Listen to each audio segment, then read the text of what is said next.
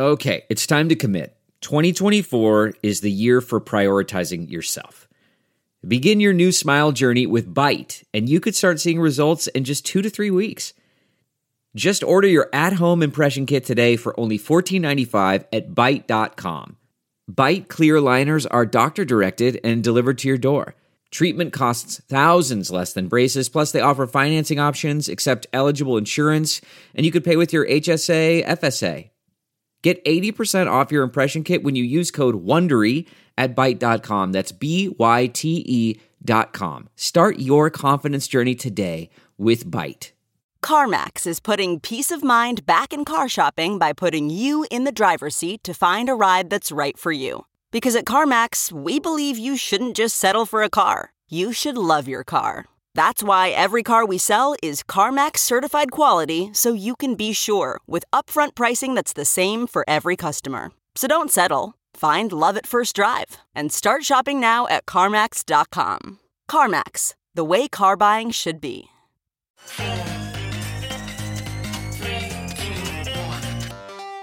Welcome back to The Breakdown with me, N L W. It's a daily podcast on macro, Bitcoin, and the big picture power shifts remaking our world. The Breakdown is sponsored by Nexo dot io and Bitstamp, and produced and distributed by CoinDesk. What's going on, guys? It is Sunday, May seventeenth, and that means it's time for Long Reads Sunday. There has been a huge amount of talk of E S G as it relates to Bitcoin this week.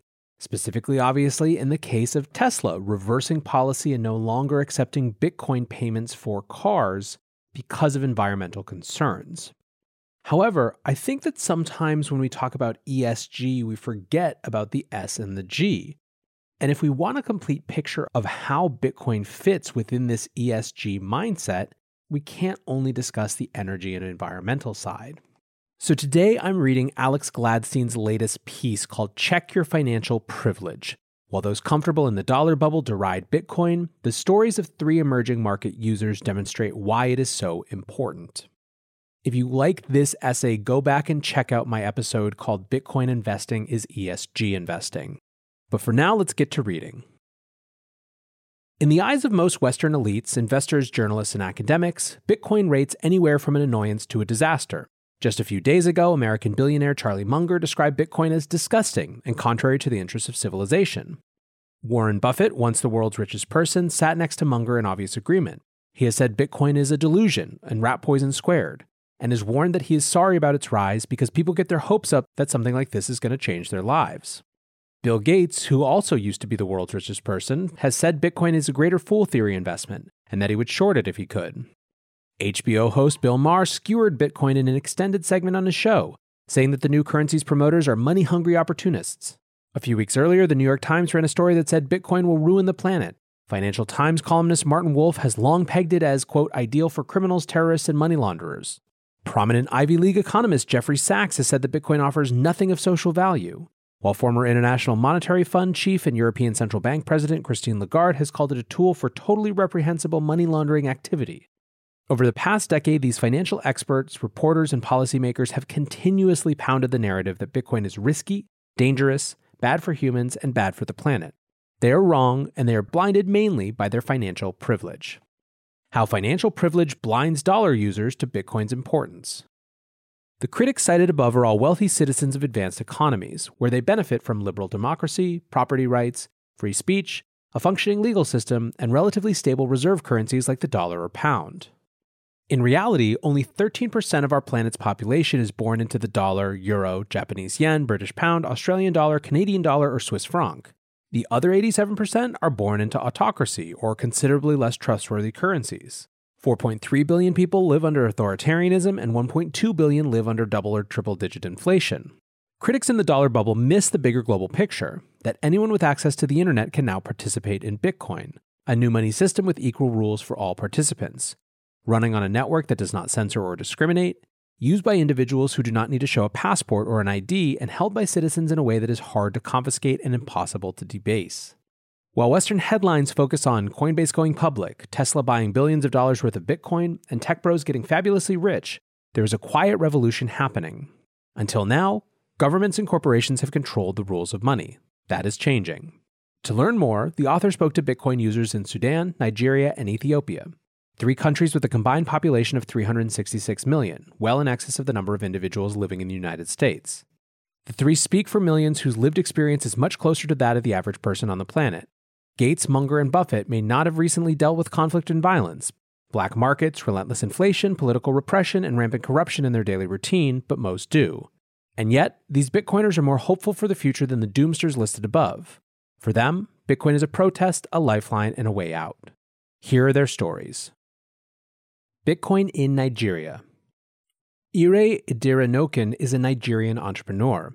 She is a front-end developer and user interface designer from Lagos and is the co-founder, C O O, and vice president of engineering at BuyCoins, a cryptocurrency exchange that went through Y Combinator in twenty eighteen, and is now one of the most popular places to buy Bitcoin in West Africa. She is a prolific writer, speaker, organizer, and activist, and one of the founding members of the Feminist Coalition, a group that champions equality for women in Nigerian society. Ire talked about Nigeria as a melting pot, like the U S of Africa.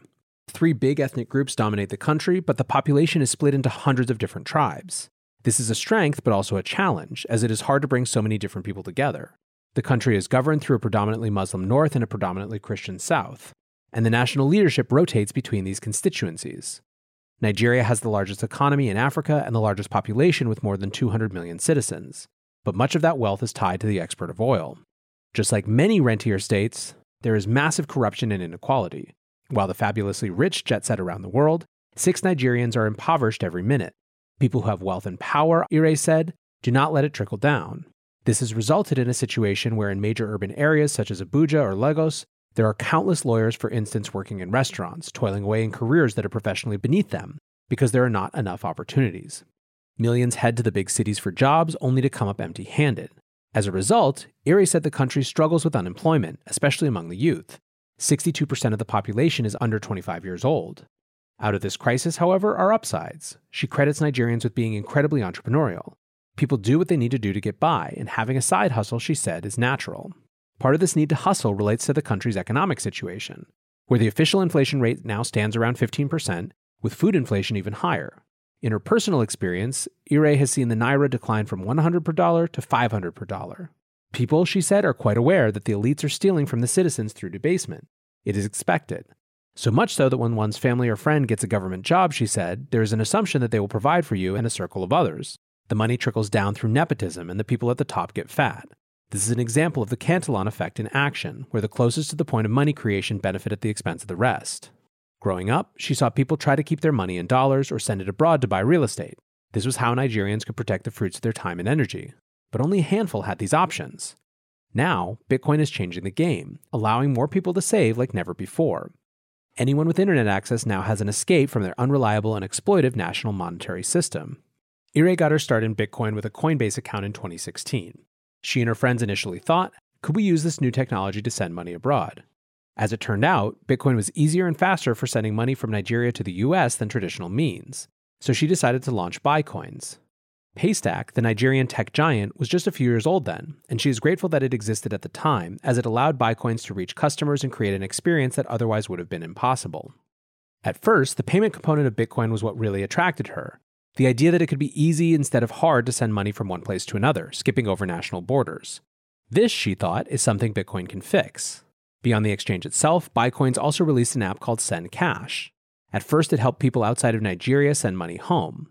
Perhaps a family member moved to the U S and they want to send dollars back. The recipient would normally need a domiciliary account in dollars, but Ire said those are difficult to open.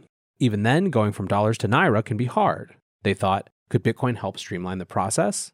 With Send Cash, users in the U S send Bitcoin to the app and it deposits as Naira a few minutes later in any Nigerian bank account. Today, the app also sends Naira to the U S or Ghana, all using Bitcoin as a payment rail. Ire said that around forty-five percent of the Nigerian population has internet access.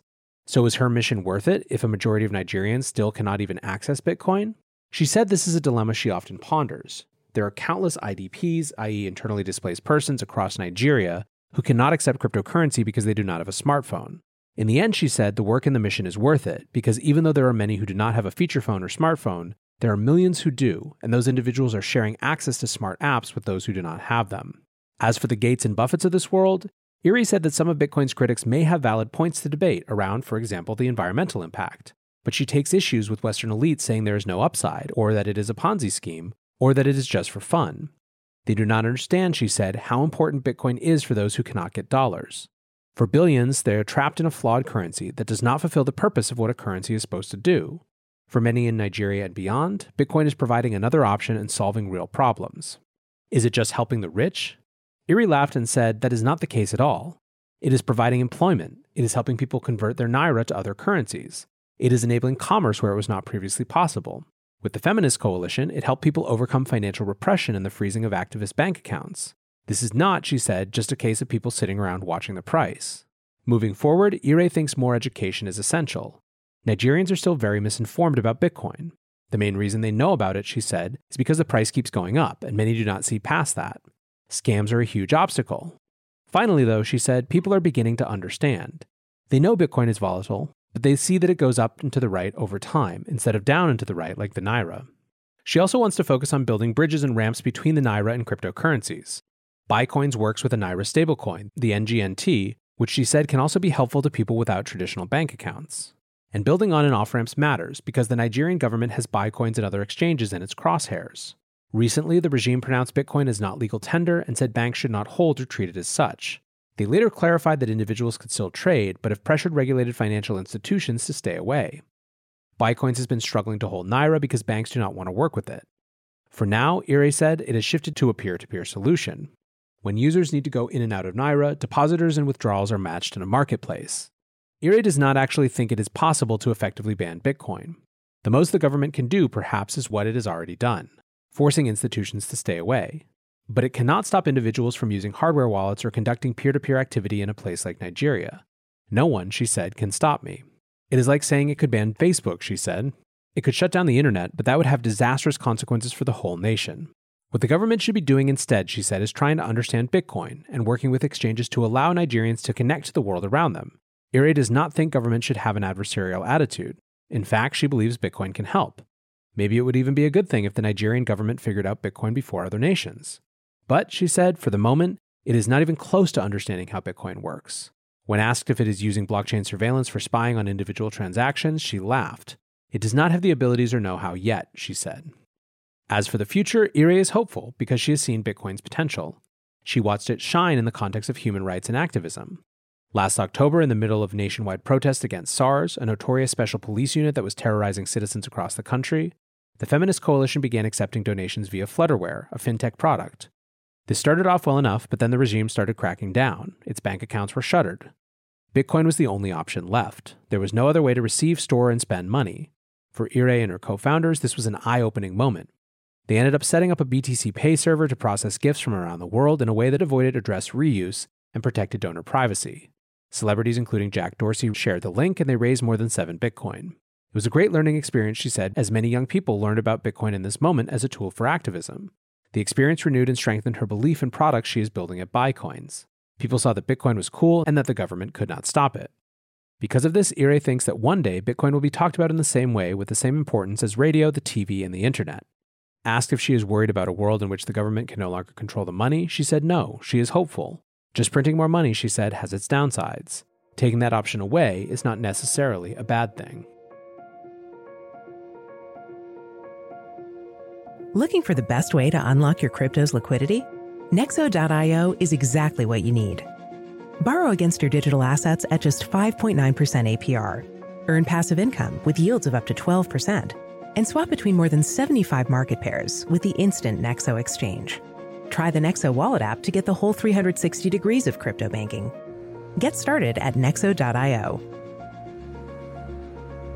Secure, regulated, and reliable, Bitstamp is the cryptocurrency exchange of choice for more than four million investors and traders worldwide.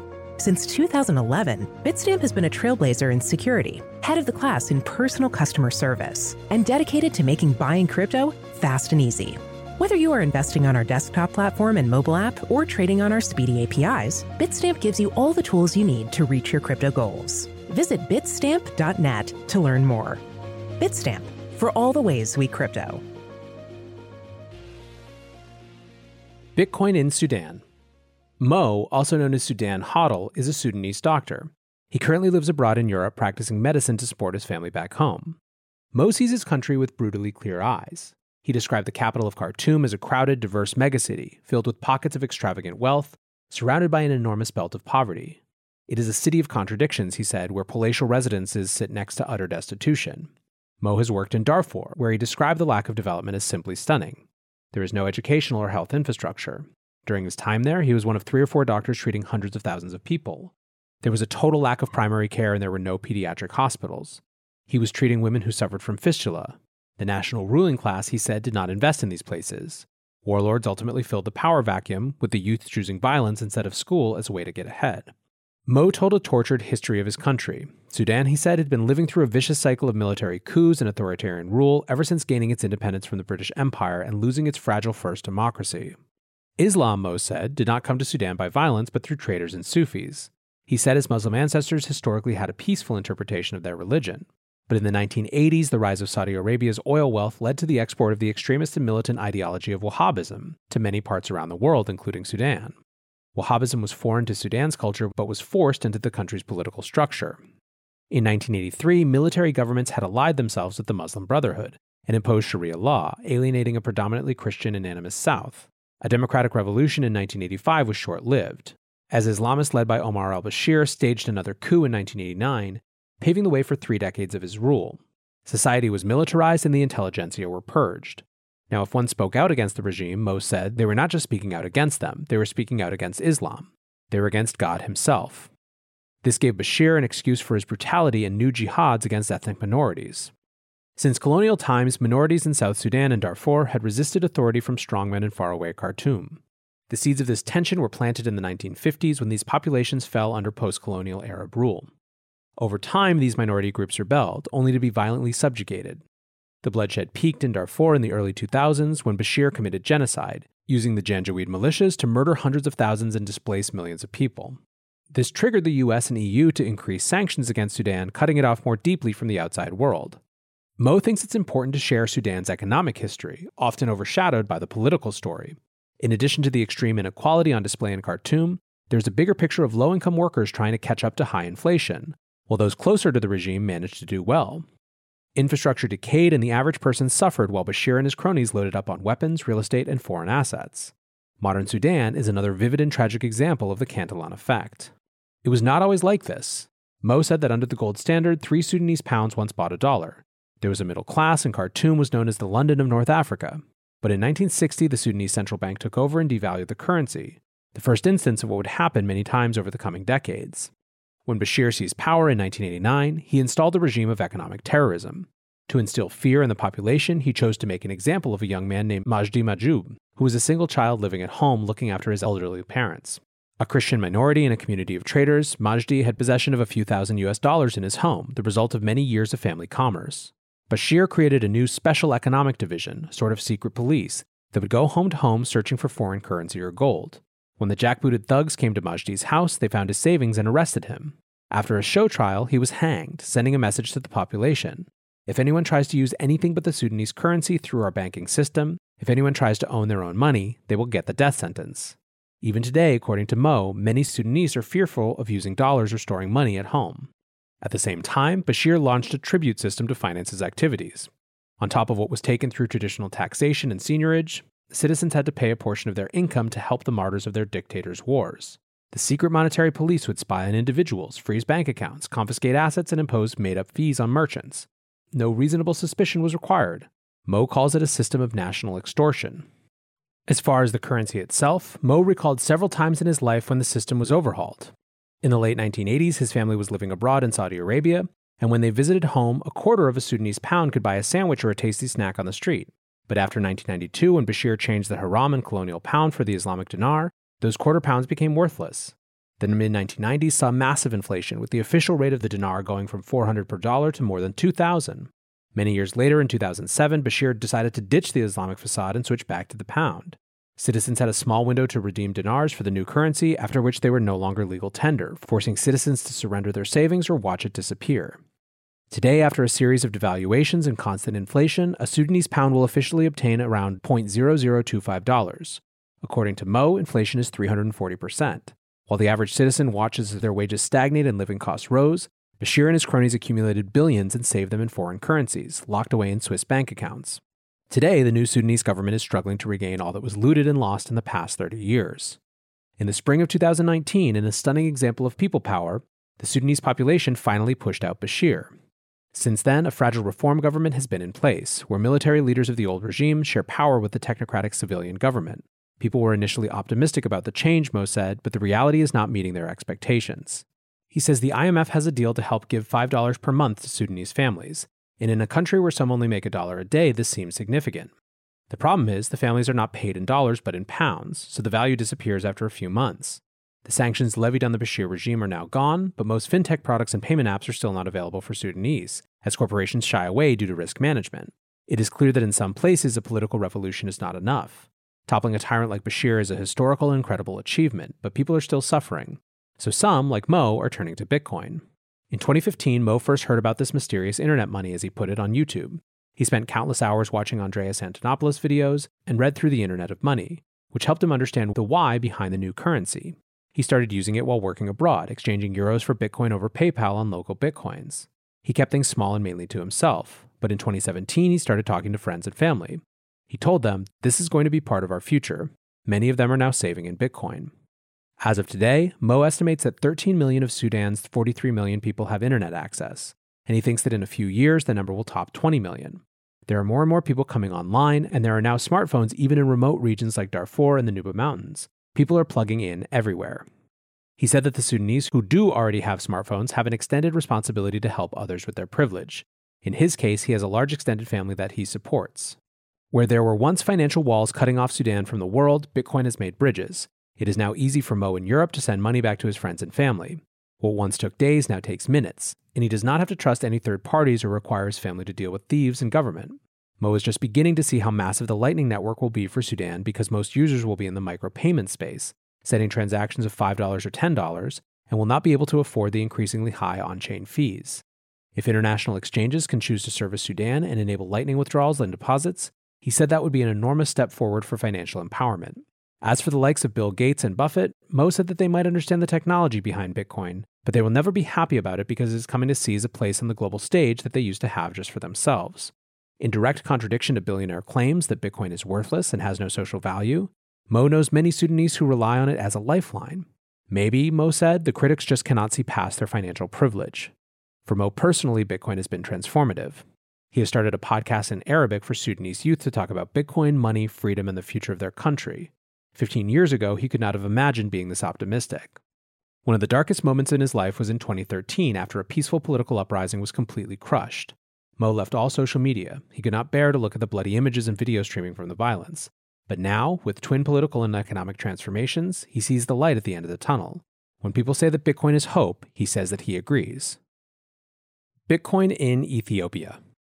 Cal Kasa is an Ethiopian businessman. In a country of close to one hundred twenty million people, more than seventy percent of the population has no access to a bank account. This is a place, he said, where there are still communities that use salt for money. In the remote northeast of Far region, dotted with volcanoes, rifts, and deserts, the indigenous people mine salt as they have for generations, and trek for days to barter it in markets for the goods they need. It is their store of value, medium of exchange, and unit of account. The word mole, Amharic for salt, is even used today in Ethiopia as the name of a banking app. According to Cal, seventy percent of Ethiopians still live in rural areas. Outside of the capital of Addis Ababa, home to five million, very few have bank accounts or smartphones. In total, no more than twenty-five million Ethiopians are connected. To make matters worse, Ethiopia does not have open capital markets. Individuals cannot freely exchange their national currency, the birr, with dollars and vice versa. Sadly, Kasa said, the country is still under the influence of militant Marxism and economic centralization. Today, there is a bank rate that the National Bank of Ethiopia enforces at forty birr per dollar, and then a black market rate of fifty-five birr per dollar. Inflation is officially reported at around twenty percent. Kasa is not sure what the exact rate is, but said that Ethiopians traditionally buy a chicken or sheep or lamb for Easter, and these prices go up steadily every year. When he arrived in Ethiopia in twenty thirteen to start a consulting job, one lamb went for around fifteen hundred birr. Today it can go for five thousand or even seven thousand birr. Government wages do grow, Kasa said, but not on par with inflation. He estimated salaries in urban areas have perhaps doubled over the past decade, but goods have gone up by three to five times. Since inflation is so high and such a constant phenomenon, the upper classes use the dollar as their unit of account. But outside of the cities, people still account with, and their living standards fall with, the birr. In rural areas, people use cattle or sheep to store value. If they can, they obtain gold, which is rare and still considered very precious. Dollars are officially illegal. The government is afraid that people will dump the birr for dollars, pushing the price of the birr towards zero. But the government operates a double standard, wanting to retain as many dollars as it can for its own purposes. If, for example, one runs a tourist service, they are allowed to take payments into a dollar account, which they can use to pay for imported goods for up to around two months. But if they do not use those dollars within that window, the government simply swaps the dollars out for birr at the official rate, which of course means that they get the fake price of forty birr per one dollar and not the real market one of fifty-five. Kasa's brother was arrested and imprisoned once simply because he had twenty dollars in his pocket. In Ethiopia, people are jailed for the crime of using better currency. Starting in twenty eighteen, Ethiopia underwent a series of reforms under a young new leader who was awarded the Nobel Peace Prize for efforts to end hostilities with neighboring Eritrea. The shifts appeared to open up political space and move the country towards liberalism after over more than twenty-five years of a police state. Three years later, however, repression, ethnic tensions, and armed conflict have caused a democratic backslide. This uncertainty has caused major capital flight.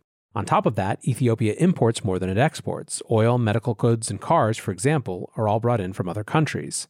In this weak environment, Ethiopians are forced to buy government bonds, which, as Kasa dryly noted, have negative real interest rates. They are, as he puts it, donation for the state. Kasa was born in Ethiopia but left as a young child, growing up in California. He moved back at the end of twenty thirteen as a senior associate for Grant Thornton, working on privatization on the buy and sell sides. He lived there until last summer when the government shut off the internet. Kasa's phone could still send S M S messages and make calls, but there was no data. The regime justified this as a defense against rebellions, but especially during the pandemic lockdown, this got old very quickly. So last summer, wearing just a backpack, he got on a plane and headed back to the U S. Kasa first heard about Bitcoin in twenty thirteen, when his roommate was mining it at Chapman University. But the idea did not click for him. He spent years thinking Bitcoin was just some kind of alternative and speculative investment. He said his penny drop moment actually came when he was at the airport in Addis last summer. As he was boarding the plane, he stood and wondered, if I had my wealth stored in gold or cattle, how could I take it across a border? Today, Kasa has created Telegram groups where he pays freelancers, graphic designers, and translators based in Ethiopia with Bitcoin. In America, he said, most people treat Bitcoin as an investment or a savings account, but he is using it as a medium of exchange and payment too. It is easier and cheaper and now part of his life. Kasa is focused on the Lightning Network and uses it to pay his contacts in Ethiopia. He sets them set up open source free Blue Wallet and pays them directly with Lightning. He is amazed at how easy it is and how it transmits hard value instantly halfway across the world. On the other end, his contacts use Blue Wallet as their savings account, and they exchange locally into birr when they need to in peer-to-peer markets. This is, he says, hugely preferable to Western Union and birr-denominated accounts where, for example, on a recent payment, Kasa had to pay thirteen dollars to send one hundred dollars. When Kasa pays his colleagues, he pays them the full amount, rather than paying through the government exchange rate where authorities steal a portion. His contacts are their own banks, and no one can debase or remotely confiscate their funds. This, Kasa said, is a revolution. Kasa does have concerns and fears about Bitcoin. For example, the Ethiopian government is hyper-concerned about satellite internet. If citizens are caught with satellite equipment, for example, they can go to prison. In this context, he is worried about the safety of people running their own Bitcoin nodes. He also thinks that many people may end up using custodial services, since as of right now, many cannot even tell the difference between Bitcoin and other coins, and are far away from understanding the difference between custodial and non-custodial services.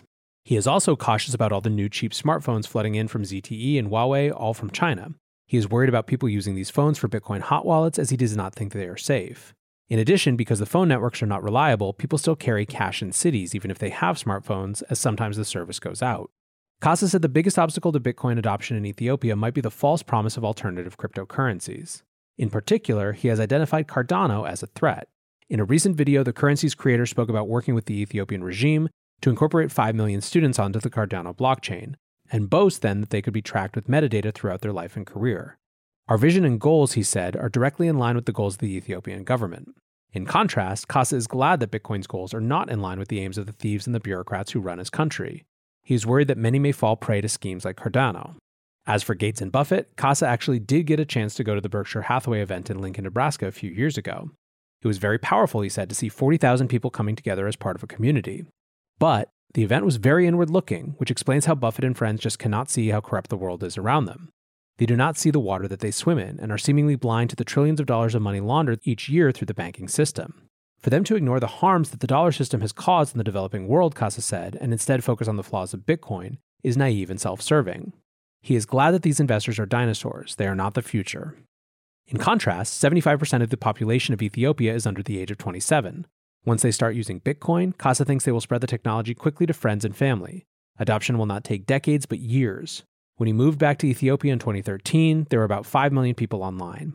Now there are about twenty-five million. In the next five years, he expects a majority of the population will be connected and for Bitcoin to follow. As far as priorities, Kasa thinks spreading education is most important. He's currently working on translating the Little Bitcoin book into Amharic. As far as he knows, there is no other Bitcoin content translated as of yet into Ethiopia's three major languages. When asked if he was worried about the government cracking down on Bitcoin, he said that it will be hard to get in the middle of a hardworking Ethiopian and a better life. The population is young, agile, creative, and adapting. It will not be stopped. People, he said, are sick of poverty and earning money only to see it depreciate. Today, Ethiopians are at war with each other. We are fighting ourselves, Kasa said. If we are willing to kill each other to solve our problems, we will definitely be willing to try Bitcoin as an alternative. And that, he thinks, will be a peaceful revolution. After reading the stories of Ire, Mo, and Kasa, and witnessing how Bitcoin is so valuable to people outside of the dollar bubble, compare this with what Munger, Buffett, Lagarde, Sachs, and others say about Bitcoin. That it is something with no social value, that it will just get people's hopes up only to let them down. Disgusting. Rat poison. I would short it. Totally reprehensible. For most people, it is the government that lets people down. It is the government that is reprehensible. Liberation technologies should be invested in, not shorted. And for those comfortable in the dollar bubble, it's time to check your financial privilege.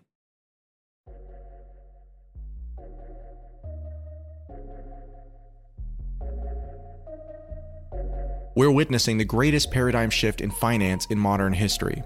Join thousands of newsmakers and influencers talking the future of money at Consensus by CoinDesk, a live virtual experience of leaders, changemakers, virtual reality meetups, keynotes from Ray Dalio, Gary Vaynerchuk, and much more. Get an up-close look at the boom in crypto, the surge in institutional investment in Bitcoin, the N F T mania, the breakneck innovation in decentralized finance, and the coming disruption from central bank digital currencies.